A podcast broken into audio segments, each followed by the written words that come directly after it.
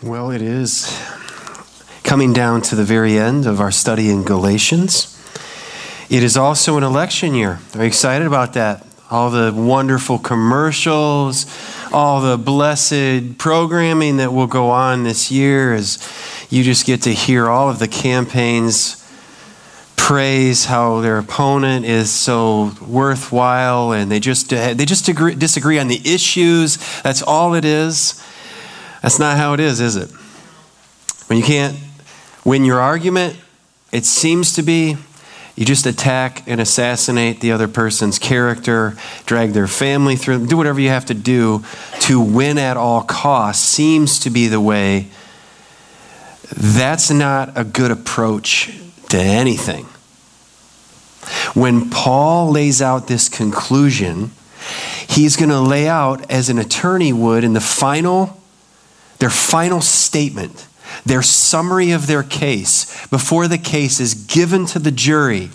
This is how he's laying this letter out and it comes down to the very end and he's presented it in the form of a letter to the Galatian churches, and they must render a verdict. There is no such thing as a I will ride the fence. I'll be friends with the Judaizers who are bringing this gospel of Jesus plus anything circumcision, baptism, become a Jew, dietary laws, all of the things that they were mixing together. There's that group. And then there are those who preach the gospel and have suffered for 2,000 years because they say Jesus is the only way. It's grace alone, it's faith alone, it's Christ alone, it's scripture alone, to the glory of God alone. Those two messages are not saying the same thing. So Paul gets down to the end of this letter. He's laying out the case, but what he refuses to do is to drop down in and to go low and to just start just destroying people. He sticks with the issue. He stays on point on the message. It's their message that has the problem. And in all of it, he would be praying that those Judaizers would actually hear the message and that his presentation would be winsome so that they would come to worship Jesus alone as he did. He knew what it was like to be on the other side. So he's inviting them. He's writing in such a way that it's clear. He loves them. He's like a preacher that says, in conclusion, or now as I, let's bring this to a close. Is he done? Not yet. he still has a while to go. He has something more he wants to say. When he says, let's bring this to an end, he's saying, pay attention, give me your full attention. Don't miss this. This isn't the credits rolling after the movie and you just shut it off and walk out. This is a summary of the letter. That if someone was late to the table and they just arrived today, in the, in the summary of Galatians, you would hear the heart of the entire letter in a nutshell. He's going to offer these opposing views. He's going to commend them with this letter to God and to His grace, and then they would have the responsibility. Where will my voice be added? Will my voice be added with the Judaizers? And they can put me in their number. We got another one. They left Paul, they're, at, they're with us. Would they add their voice with Paul to say, No, there is one gospel that saves, and my voice will be added in the proclamation of Jesus is Lord, and Jesus saves, and it's all what God has done. It is not what we can do. There's no room for, uh, I'm just not going to say anything. I'm just going to pray that it all works out. Paul is commending them, he's calling them to action to stand for what is right. In this section, verses 11 through 18, we're going to look at the first part this week, and God willing, we'll see the next part next Sunday, the close of this. Four right responses is what we're going to see, but look at verse 11. See with what large letters I am writing to you with my own hand. It is those, so here he's talking about the Judaizers, works plus Jesus, those who want to make a good showing in the flesh, who would force you to be circumcised, and only in order that they might not be persecuted for the cross of Christ. For even those who are circumcised do not themselves keep the law, but they desire to have you circumcised that they may boast in your flesh. But far be it from me to boast except in the cross of our Lord Jesus Christ, by which the world has been crucified to me and I to the world. For neither circumcision counts for anything, nor uncircumcision, but a new creation. And as for all who walk by this rule, peace and mercy be upon them and upon the Israel of God. From now on, let no one cause me trouble, for I bear on my body the marks of Jesus. The grace of our Lord Jesus Christ be with your spirit, brothers. Amen. This is the Word of God. This letter is missing some very significant things that Paul would normally write to churches. He would normally say something of praise. I thank God. Something of thanksgiving that you always remember me, that you have sent an offering, that you have. It's not in the letter to the Galatians. Usually, Paul would say something to the effect of, Will you pray for us as we invite, like, help us, share with us? It's not in this letter. There's no praise, there's no commendation, there's no inviting of, Please join us in this. It's absent. And it's absent for a reason. Paul is very driven. He's on point. This is serious. If they don't deal with this, the churches won't make it.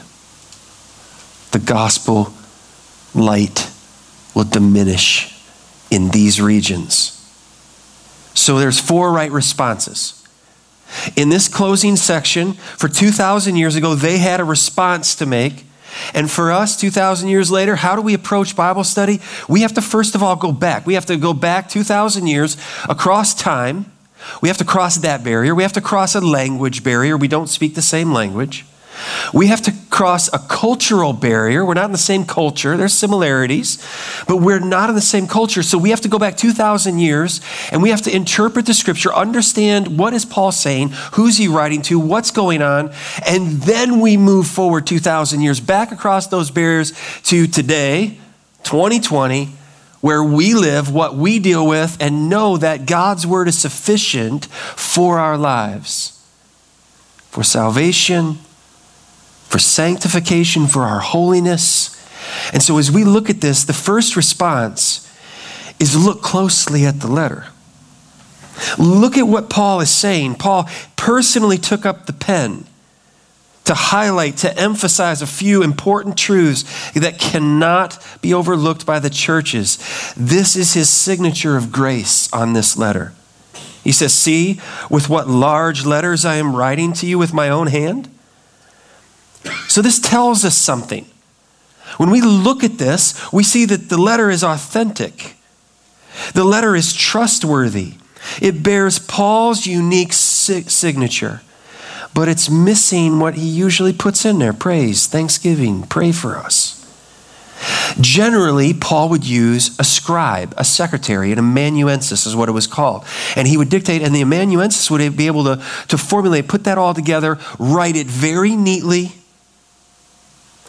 and Paul is here saying, look at the letters. Paul's custom was this way. It'll come up. The way he closed the letter to the Corinthians, 1 Corinthians 16 21, I, Paul, write this greeting with my own hand. Okay, so this was customary for Paul. This is his fingerprint. You ever been somewhere like you got to give your fingerprint? You, you got to have your signature. We got to have uh, multiple, multiple forms of uh, verification to make sure it's you and not someone posing as you. Scams are everywhere, right?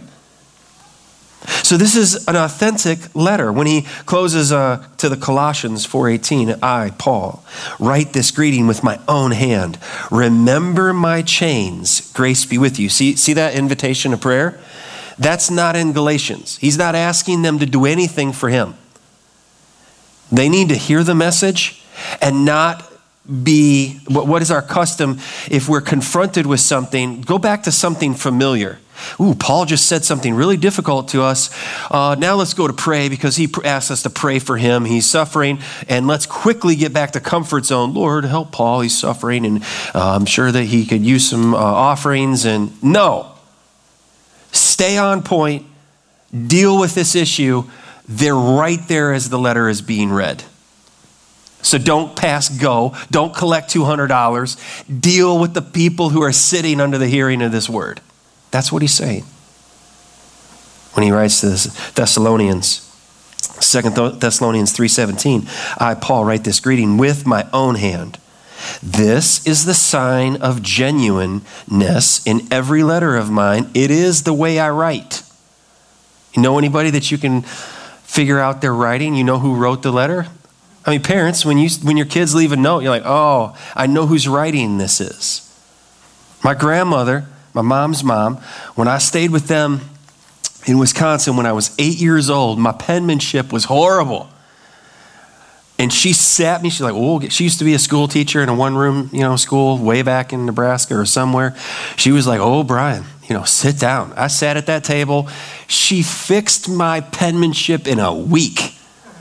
I mean, I wanted to get, move on with life. And she's like, stay, work on it by the little lamp that's in my off. It's on my desk now. That little lamp, I sat by it. I studied that lamp. That's how I just fade off into thinking about anything else. And it has little gears and it can move up and down. It's like, write and fix your writing and write neatly. You know, she, she straightened me out. Much more loving than uh, I just portrayed there. But she was concerned about my penmanship.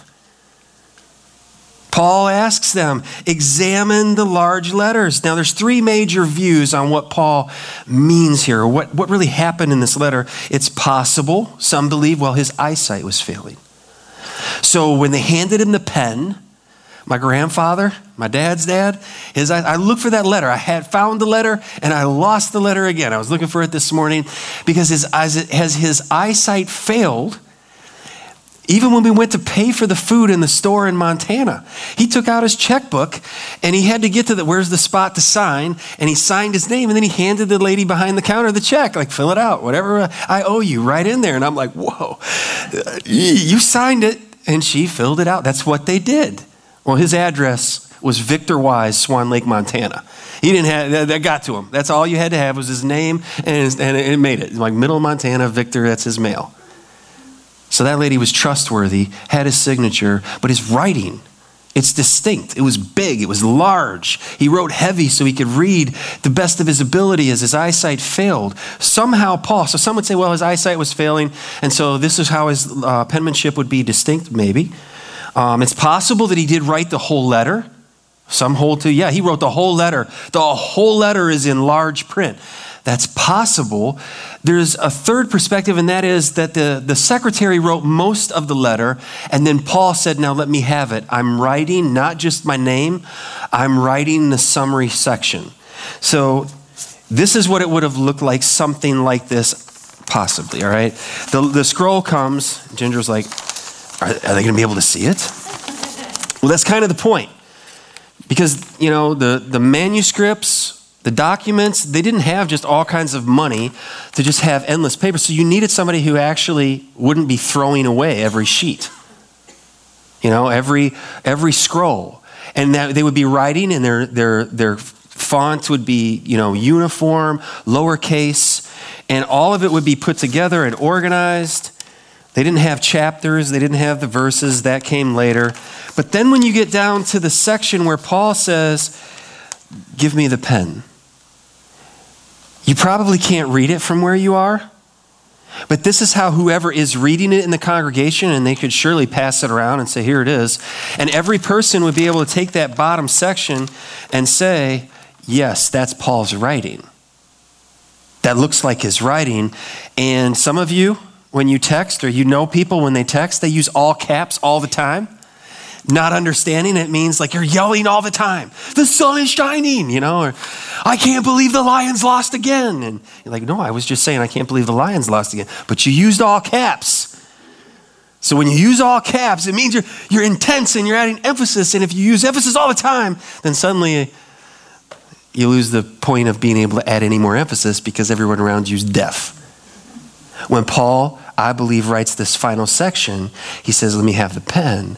He writes in his font the large one inch letters and he impresses it to say, This is from me. It is authentic. And secondly, it's important. By him writing it himself, he's stressing this is important. Don't overlook this. Don't get to where you heard everything and, you know, um, I need to go get the car started. Well, you know, we've got small group today and my, my mind's just shifting off and, and I've got to go. And sometimes we can do that, right? We get distracted. We get, I've got to do this and I've got to do that. And I, I listen to most of it. I'm just not going to listen to that part about application. I've heard the sermons, but I hear you calling us to engage in small groups. But I just don't do application in life with brothers and sisters in Christ. Beloved, no, we cannot make you join a small group. But I'm telling you, you're missing out on life together with brothers and sisters in Christ, and you're missing that fellowship. When Paul adds the emphasis, he says it's important and don't move beyond it. Get this. You must get this. He's adding emphasis to it, he's adding weight to it. This is important. And so he stresses that and he writes it to them. Not only that, but he is affirming and reaffirming their relationship. When Paul takes it by saying, he says, Let me have the pen. I'm personally vested here. I personally care what they do. He's not just, you know, pra- he's not just at batting practice. He's not just swinging, you know, in the, in the dome golf balls. He's not target shooting. There's people that he loves and they're not listening to him. They're going to easily say, man, you know, the pastor's always just trying to boss me around. He's trying to tell me what to do. Paul is always trying to just, I wish he'd just leave me alone. Do you understand what you're asking of the man of God to leave you alone? I don't think we do. They didn't. So he says, Give me the pen. They're not going to say, I don't think he really meant that. Ah, I think that was somebody else. They're like, That's his writing.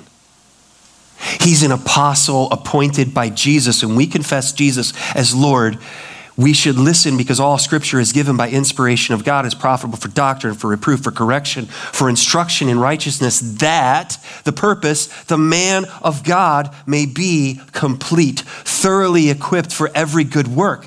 It's through scripture and it's in application and it's in community. And Paul is saying, Let me through this pen and this letter put my arms around you. Let me reaffirm my love to you. And I, don't, I don't do this well all the time, or many times, or too often. He's not just interested in winning the argument. He's not just interested in, in pushing down the, the opponents, the people who are different. There is that. He must win because he's right. It's truth. And it's in the balance. But first of all, before he jumps to they're wrong, they're wrong, they're wrong, he says, I love you. You matter to me.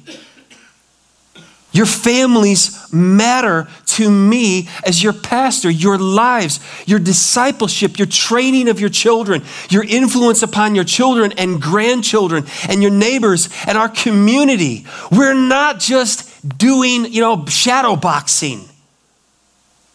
People's souls are in the balance, and Paul is saying, Give me the pen. Two pieces of communication came just recently. I was at Lake Ann Saturday night, kind of late. I was getting all my things ready for the next morning, and boom, text message comes in. I get a text message from a young man at college now. And he's writing, and, and just God moved in his heart that night to say, I'm so thankful for all that was invested in my time in this church. And here's what God is doing in my life now. And here's the church where I'm at. And this is what we're trying to do. And here's a, a, a friend that my roommate and I are praying for and reaching out to. Did he have to send me that message? What prompted him to send me that message? I'm going to say it was love. It was gratitude. Do you know what that message did for my heart? I'll never forget that message. Then, a couple weeks ago, come in, there's a card on my desk. Piece of mail. I open it up. A young man, college age now, moved away, I'm so thankful for all that was invested in this ministry, in this place, and youth camps. And here's what's going on now. I'm so thankful. And enclosed, he put two cards from two different years at Lake Ann, a camp that I had written to him. And he enclosed those. Do you know what that does? You know what encouragement that does? Because I know those young men, what, they don't have anything better to do? How many college age guys are writing cards? Okay, so that means it wasn't for appearances, it was because God's still working in their heart and moved them to, I can't just keep this here. I need to actually say back, I'm thankful. This is how God works. I'll never forget those, those go in my file.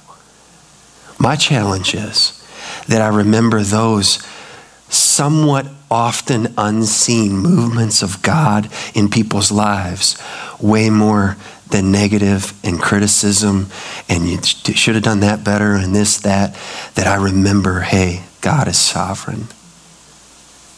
And no matter where our kids are this morning, who have been through our camps and youth programs, and no matter where they are right now, no matter what city they're living in or what bed they're still sleeping in at noon on the Lord's day, do not grow weary in doing well. For in due season we'll reap if we faint not. So, as moms and dads and aunts and uncles and grandmas and grandpas and brothers and sisters, do not grow weary in doing well because we can't see what's going on in the heart. But God does. And when we offer our lives in service to Him, when Paul writes this and he says, Oh, I love you say, well, he didn't really say that, but he does, and we'll get to it next week when he says, brothers. Brothers, Philadelphia. Loved. I love you, and it's my hand. Let's not miss this.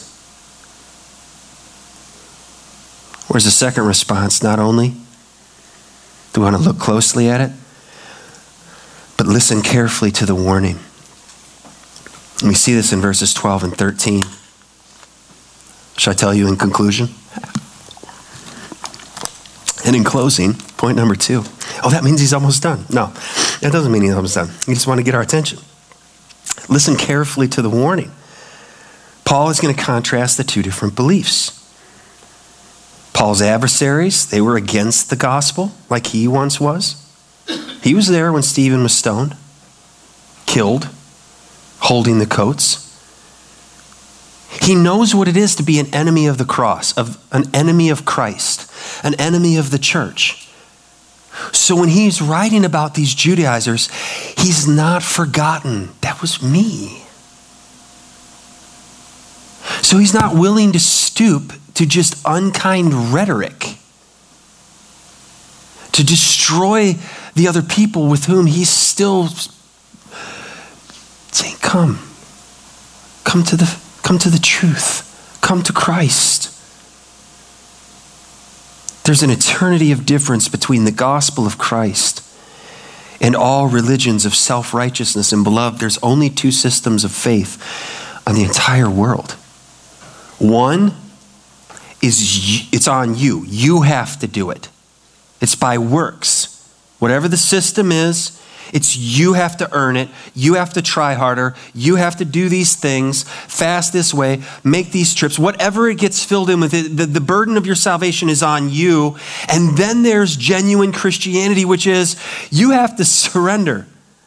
God has done it. It is finished, Jesus said on the cross as he was crucified by his enemies. And these Judaizers in the church are in line with those who persecuted Christ and saw to it that he was crucified. So Paul needs them to understand. You remember in Wizard of Oz? They get to the, you know, the city, the beautiful city, and they get there in the Oz and the voice and all of that. And then what is it, the little dog, you know, that gets in there and like behind and pulls the screen open, you know, and he's behind there running all the levers and doing all that. And he's like, whoa, no, nothing you see here. Pay no attention to the man. Like, you know, uh, blocking it all away. Paul is, he's one more time in this letter, he's pulling that curtain back and exposing the Judaizers. That's what these warnings are. He's pulling it back, saying, This is what? A self righteous religion. This is what works based religion has to offer. These are the warnings. And he says in verse 12, it is those who want to make a good showing in the flesh. There's that word sarx again. So you believe to live by the flesh or you live by the spirit. They want to make a good showing in the flesh who would force you to be circumcised, and only in order that they might not be persecuted for the cross of Christ. For even those who are circumcised do not themselves keep the law, but they desire to have you circumcised that they may boast in your flesh. So this morning, look at these warnings. Letter A beware of the religious facade. The religious facade. You know what a facade is? That that fascia on a house, is that appearance. It has no support. It's not a load bearing wall. There's no pillar. It's just, it makes it look nice. I mean, you can go in, uh, you see different houses that just look horrible, and then you know somebody knows what they're doing. And they go and they put new siding on, and they put new paint on, and they do a couple different things, and you drive by and you're like, whoa, what happened to that house? Well, it got a facelift. There's a facade there. They didn't do anything with the walls, the beams, you know, the, the main framework of the house. They just changed the appearance. And now you're like, wow, that was a dump. And now look at it. It looks really good. And I'm telling you, there are some people who really know how to do that well. And they take a house that's just like an eyesore and they turn it into, wow, that's a beautiful house. Okay? Religious systems, works based, that's all they care about. The Hollywood scene, the prop. There ain't nothing behind it. It's just a prop. Jesus dealt with that. Matthew 6, don't, don't, don't do what you do to be seen. Matthew 23 deals with the Pharisees. That's how they did everything they did. Basically, these are religious show offs, it's pride. They wanted to have some statistics to send back to Jerusalem to say, hey, just letting you know, we're following up Paul everywhere he goes. And, and uh, we, we got 17 over here in this city, and they joined. They're full Israelites now. And they're Christians, that's fine, but they're Israelites now. They're doing the Israelite things. And over here, we got 42 over there. That's what they wanted, that's what they were after. Me growing up in camps and whatnot, an evangelist comes in and he wants to, he put the pressure on and get the people down front and do what you got to do to, to get him to pray a prayer. Why? So he can send out the word, under my preaching came 42 kids or whatever, and this is, you know, God's really using me. And, uh, or that was just a lot of pressure that you put on them. And I was in some of those places where, where heavy handed pressure speaking made everybody like, I guess I better go pray again. I don't even, you know, know what's going on here. So we're not that far removed from what they were doing in these Galatian churches. But what does God care about? 1 Samuel 16, 7. But the Lord said to Samuel, Do not look on his appearance or on the height of his stature, because I have rejected him. For the Lord sees not as man sees. Man looks on the outward appearances, but the Lord looks on the heart, right? Christianity focuses on the heart. False systems of religion they care about the external. Get him in the right clothes. Get his hair cut. Get him trimmed up and cover up the tattoos and do this and do that and change his music and get him in a different whatever. And now look at what, be honest, we've done. God deals with the heart. We got to remember that. Letter B religious legalism changes people by force. Here's Paul's adversaries. They're trying to convert these Gentile, these Galatian Christians to Judaism. They're using constraint. That word is putting pressure by means of threats, entreaty, force, or persuasion. You must hold to my views. Hold to my views. This is what, and this is the only way, and this is the right way, and the only way, and everybody else is wrong. And if you don't do it our way, you're wrong. If you don't use our Bible, you're wrong. If you don't, you know, this translation, you're wrong. That's what Paul was before he became a follower of Christ. Jesus said in John 16, 2, they will put you out of the synagogues. Indeed, the hour is coming when whoever kills you will think he is offering service to God. And they will do these things because they have not known the Father nor me. And Paul was that individual. His testimony in Acts 26, verses 10 and 11, he says, And I did so in Jerusalem. I not only locked up many of the saints in prison after receiving authority from the chief priests, but when they were put to death, I cast my vote against them. And I punished them often in all the synagogues and tried to, and here's this word, the same word, make them constrain them, pressure them, threaten them, to make them blaspheme. And in raging fury against them, I persecuted them even to foreign cities. Paul is saying, I don't have to worry about the facade anymore. I'm telling you, this was me. When he was sharing his testimony, it was not a testimony of, well, I was pretty religious and I did a lot uh, and I added Jesus to my life. And Jesus really helps me do a lot of things better now. I'm, I'm better in my business and I'm better in my, you know, thinking and I have better days and better. No, no, no, no. Paul is like, hey, here's the bottom line. I was a horrible murderer filled with anger. I hated God. I hated Jesus. And He, in love and mercy, rescued and redeemed and made me His own. I belong to Him. He doesn't have to be afraid of, well, what if people find out how bad I really am and what I really think? God already knows. And once we come to terms with God already knows you, then what's left to hide? If God knows you and loves you and accepts you, receives you on His terms, who are you worried about they might reject you and not be your friend anymore? Well, if I tell them the truth about Christ, if I tell them the truth about that lifestyle, if I tell them the truth in love, then, then who are you afraid of? All fear is gone when we stand adopted and redeemed in Christ and we know how bad we are. And He loves me. And he has forgiven me. And the accuser of the brethren, bringing all of that junk repeatedly up before the Lord. Him, you have him being a pastor. You have him. You know what he does? Do you know what he did? And Jesus repeatedly, I paid for that. He's mine. It's more than just Jesus, like, oh man, he messed up again. Oh, no, no, no, no, no. Jesus is my advocate, and all who are in Christ, He's your advocate. And He says, I know that. I knew that when I died, and I love Him. And if He's given us Christ, how will He not freely with Him give us all things? Romans 8:32 says. We have Christ. We have standing. Religious legalism is driven by fear. Paul exposed the underlying motive of the Judaizers. What do they want? They didn't want to be persecuted, they didn't want to suffer. So here's what's going on you have the Roman Empire, Caesar is Lord. That's what they would say. You have different nations and peoples in that protected empire. Okay, so the, the Israelites, the Jews, were protected. They were sanctioned within the Roman Empire and they were protected.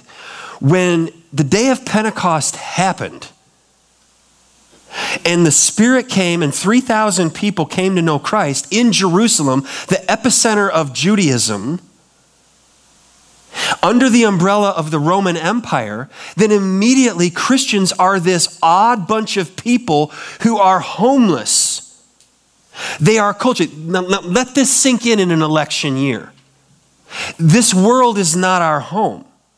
We're, we're not citizens first of the US of A. We're citizens as believers of heaven, and therefore we don't ebb and flow and up and down and all over in emotions based on our political parties faring or not faring, doing well, not doing well, what CNN says or Fox says, and all of our emotions are all over the place.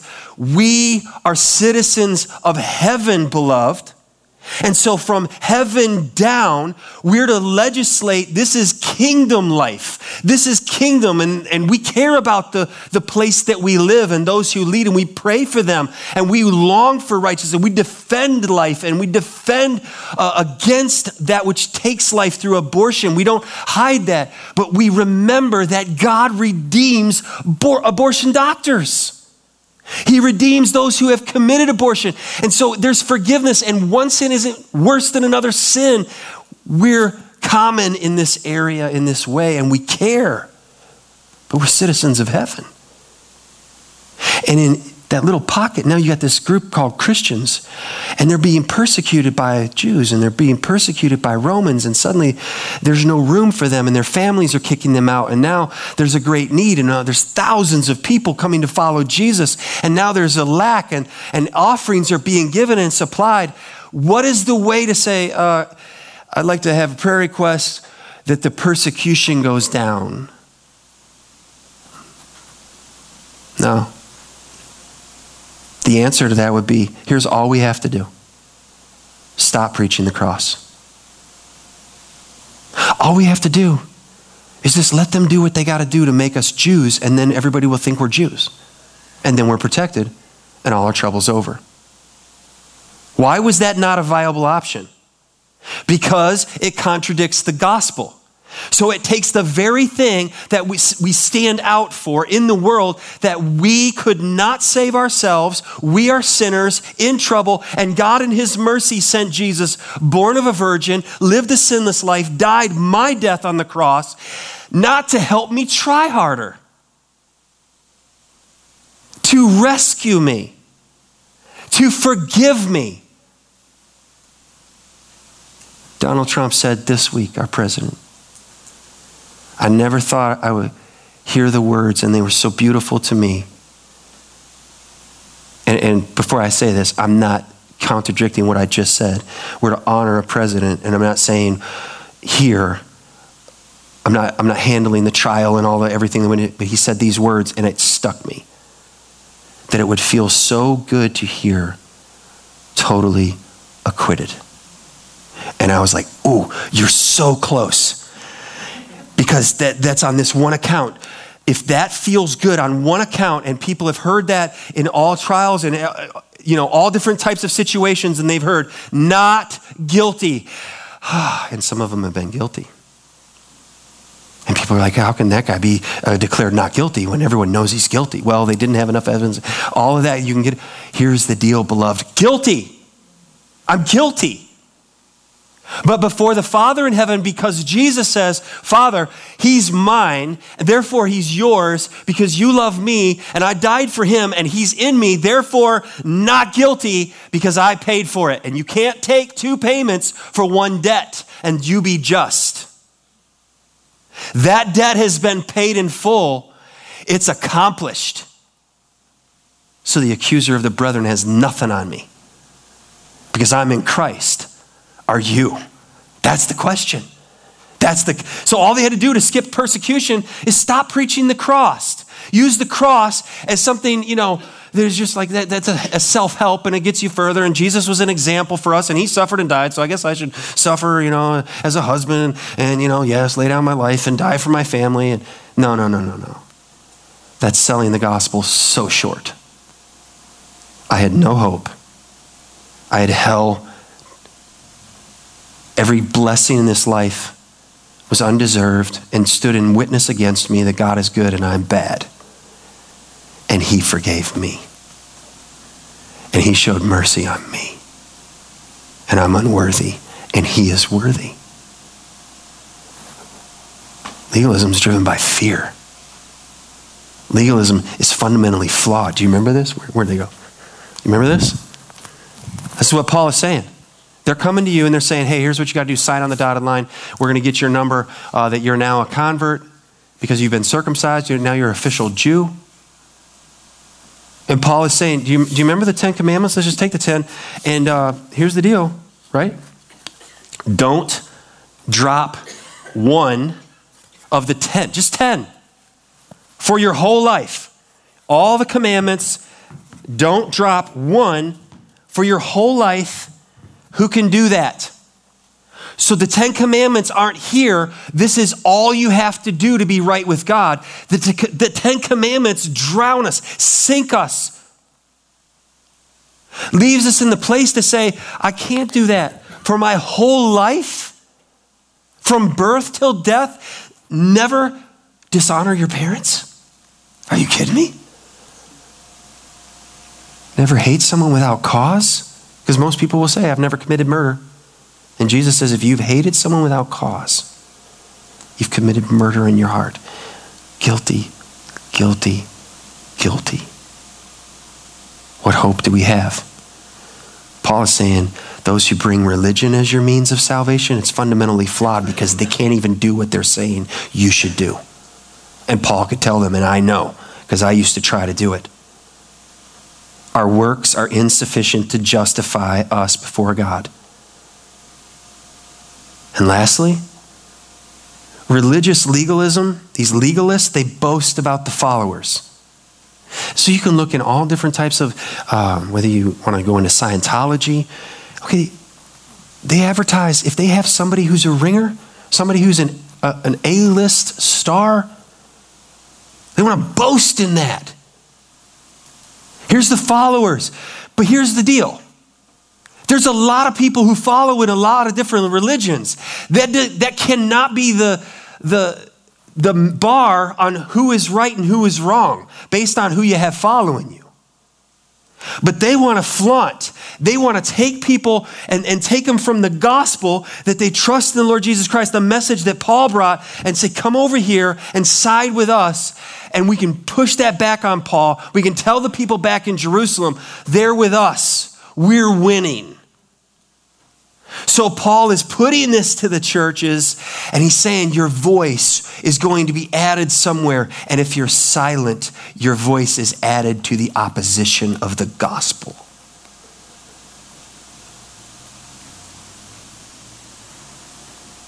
That letter would be read, and those people that needed to be dealt with were sitting in the rooms where the church was gathered to read the letter. That's why Paul didn't say, and can you pray for me about my upcoming journey and my, my eyesight? Because what would we do as people? Whew, this was getting uncomfortable.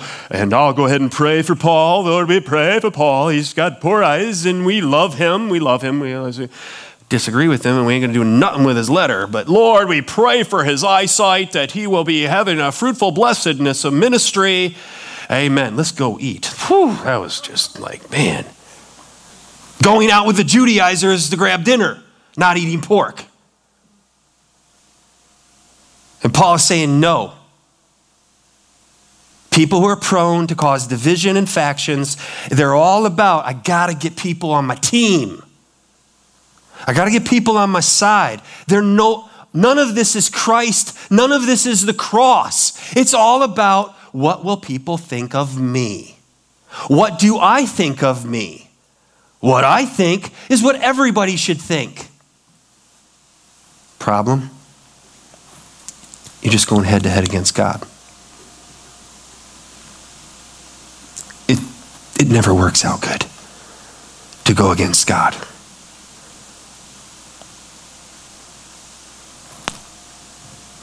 They want to boast. When we belong to God, We've been received, pardoned, forgiven, adopted. And He is, we're on his side. Revelation says we come with him. He's the one fighting, we're the one with him. I'm just with him. I'm with him. The King of Kings and the Lord of Lords. I'm just, I'm with him. That's a pretty good thing to say. Unless you're not with him. And then the one that comes with the sword, the word of God, a flaming fire out of his mouth on a conquering beast. Oh, to the people who say, I'm against him. And eternal hell is the answer to that prayer. I will not have that man reign over me. The Son of God who died to forgive and to redeem. So, beloved, we got to look closely at this letter. We got to understand this letter. We need to listen to these warnings because these warnings are not just for 2,000 years ago, and that was good information, and I hope they really pay attention to those. These warnings are to us, to our own. We have areas in our own hearts where we can fall prey into these areas, carrying what people think and the image I present, and, and all of those things. Oh, that we will humble ourselves under the mighty hand of God. And the Bible says, and in due time, He will exalt you. He will exalt you. And Paul writes, and he loves these people. And one more Sunday we're going to spend in this word. And when Paul finishes that and he puts that document into a hand of a runner, and he says, Run. Get this word to the churches. And may they. And then what does he do? He commends them to God and to the word of his grace. He can't make them do anything. I can't make you do anything. All I can do is deliver the mail all I'm responsible to do is love you and pray for you and serve you and serve the word to you and take the word week after week. What a privilege it is to take the word and it goes up before me and then it comes through to you. And it's through a broken vessel that God flows his grace to his people. And then you gather in community and you break bread together and you care and you apply this in life. And what will God do with that people? change the world. How do I know that, Pastor? Because it's been 2,000 years. And that original document right here, you know, that's a copy. That's not it. Paul didn't write it. That one he wrote is long gone. But God's word, it abides forever. Amen? Let's stand together. Father in heaven, it is a joy. It is an honor it is a heavy, heavy responsibility given to me entrusted to me as a steward of your people, as a steward of your word. Father, we as elders do not own this church. We do not own these people. We will answer to you one day, and we want to lead, to shepherd in a way that is faithful that is loving, that is tender, that is Christ centered. Oh God, I pray that you will build your church. I pray, Lord, for these who are here this morning, for those who are here in the first service, Father, that we will surrender all to you, that we will live our lives for you. Be, Lord, I'm asking you, do what you want to do in us. I thank you for the gospel and I thank you for grace. And I thank you that today, for anyone who hears the message, this simple gospel, and they say, God, I'm a sinner and I've rebelled against you. I've lived in rebellion against you. My thoughts and my ways have been more important than your thoughts and your ways. I've been this religious person. I've tried to do all of these things, and I can't save myself. So I'm trusting in you right here, right now. Take my life. Father, would you save them? Remake them and then use us together as your children, as brothers and sisters in this family to bring this good news, this great news, everywhere we go. Bring to our mind people that we love, that we're living in life together with work, different places, who need this gospel, and embolden us by your Spirit to to share it with them, we pray. In Jesus' name.